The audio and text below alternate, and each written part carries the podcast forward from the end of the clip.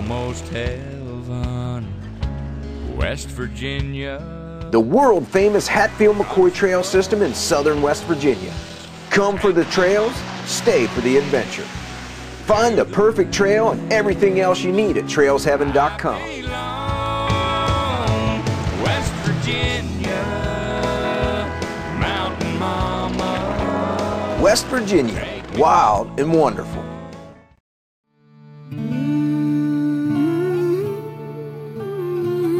WVOW presents Inside the Feud, Hatfields and McCoys. I'm your host, Jay Nunley. Inside the Feud is brought to you by the Hatfield McCoy Regional Recreation Authority. Over the next few episodes, we'll focus on the most mythologized and most romanticized part of the feud. Up next, Johnse and Roseanna. Almost heaven, West Virginia.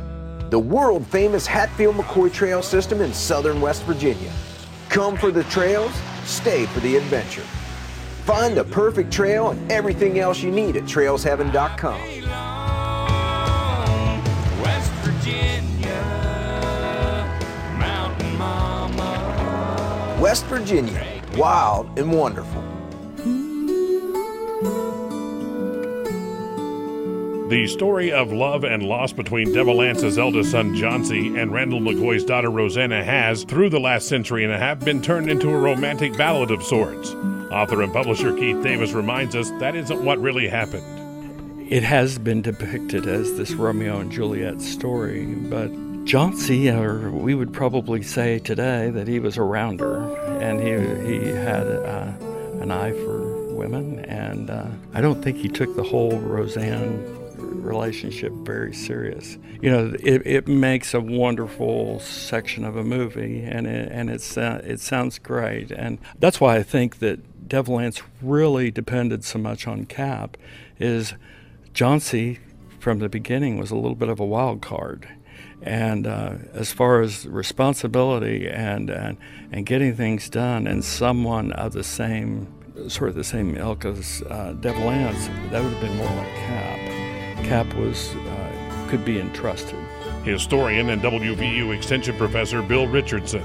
Everybody likes to focus on the love story between Johnse and Roseanna because it's such a unique facet of this story. All this other violence, and here's a love story.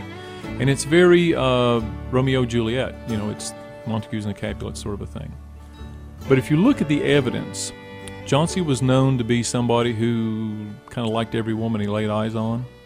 And he didn't marry Roseanna.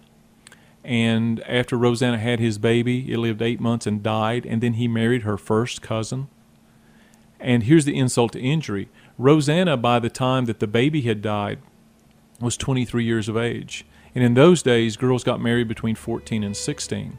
So she was sort of approaching an old maid in a time when you only lived to be about 42 years of age. Johnse married her first cousin, who was only 16.